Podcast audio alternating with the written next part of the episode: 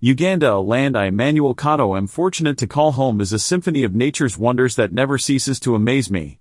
As a local journalist, I have traversed its lush landscapes and vibrant cultures, documenting the beauty that graces every corner. From the mist-kissed mountains to the expansive savannas, Uganda's national parks are a treasure trove of biodiversity and a testament to the country's commitment to conservation. The emerald waters of the Nile River gracefully wind their way through the heart of the nation, a source of life and inspiration. But it's not just the physical beauty that sets Uganda apart, it's the genuine smiles of its people, the harmonious blend of diverse ethnicities, and the stories of resilience that echo through its history. As I've ventured from the bustling markets of Kampala to the serene villages on the outskirts, I've discovered a cultural tapestry woven with traditions as old as time itself. The architectural marvels, like the towering Kasubi tombs, stand as guardians of our heritage.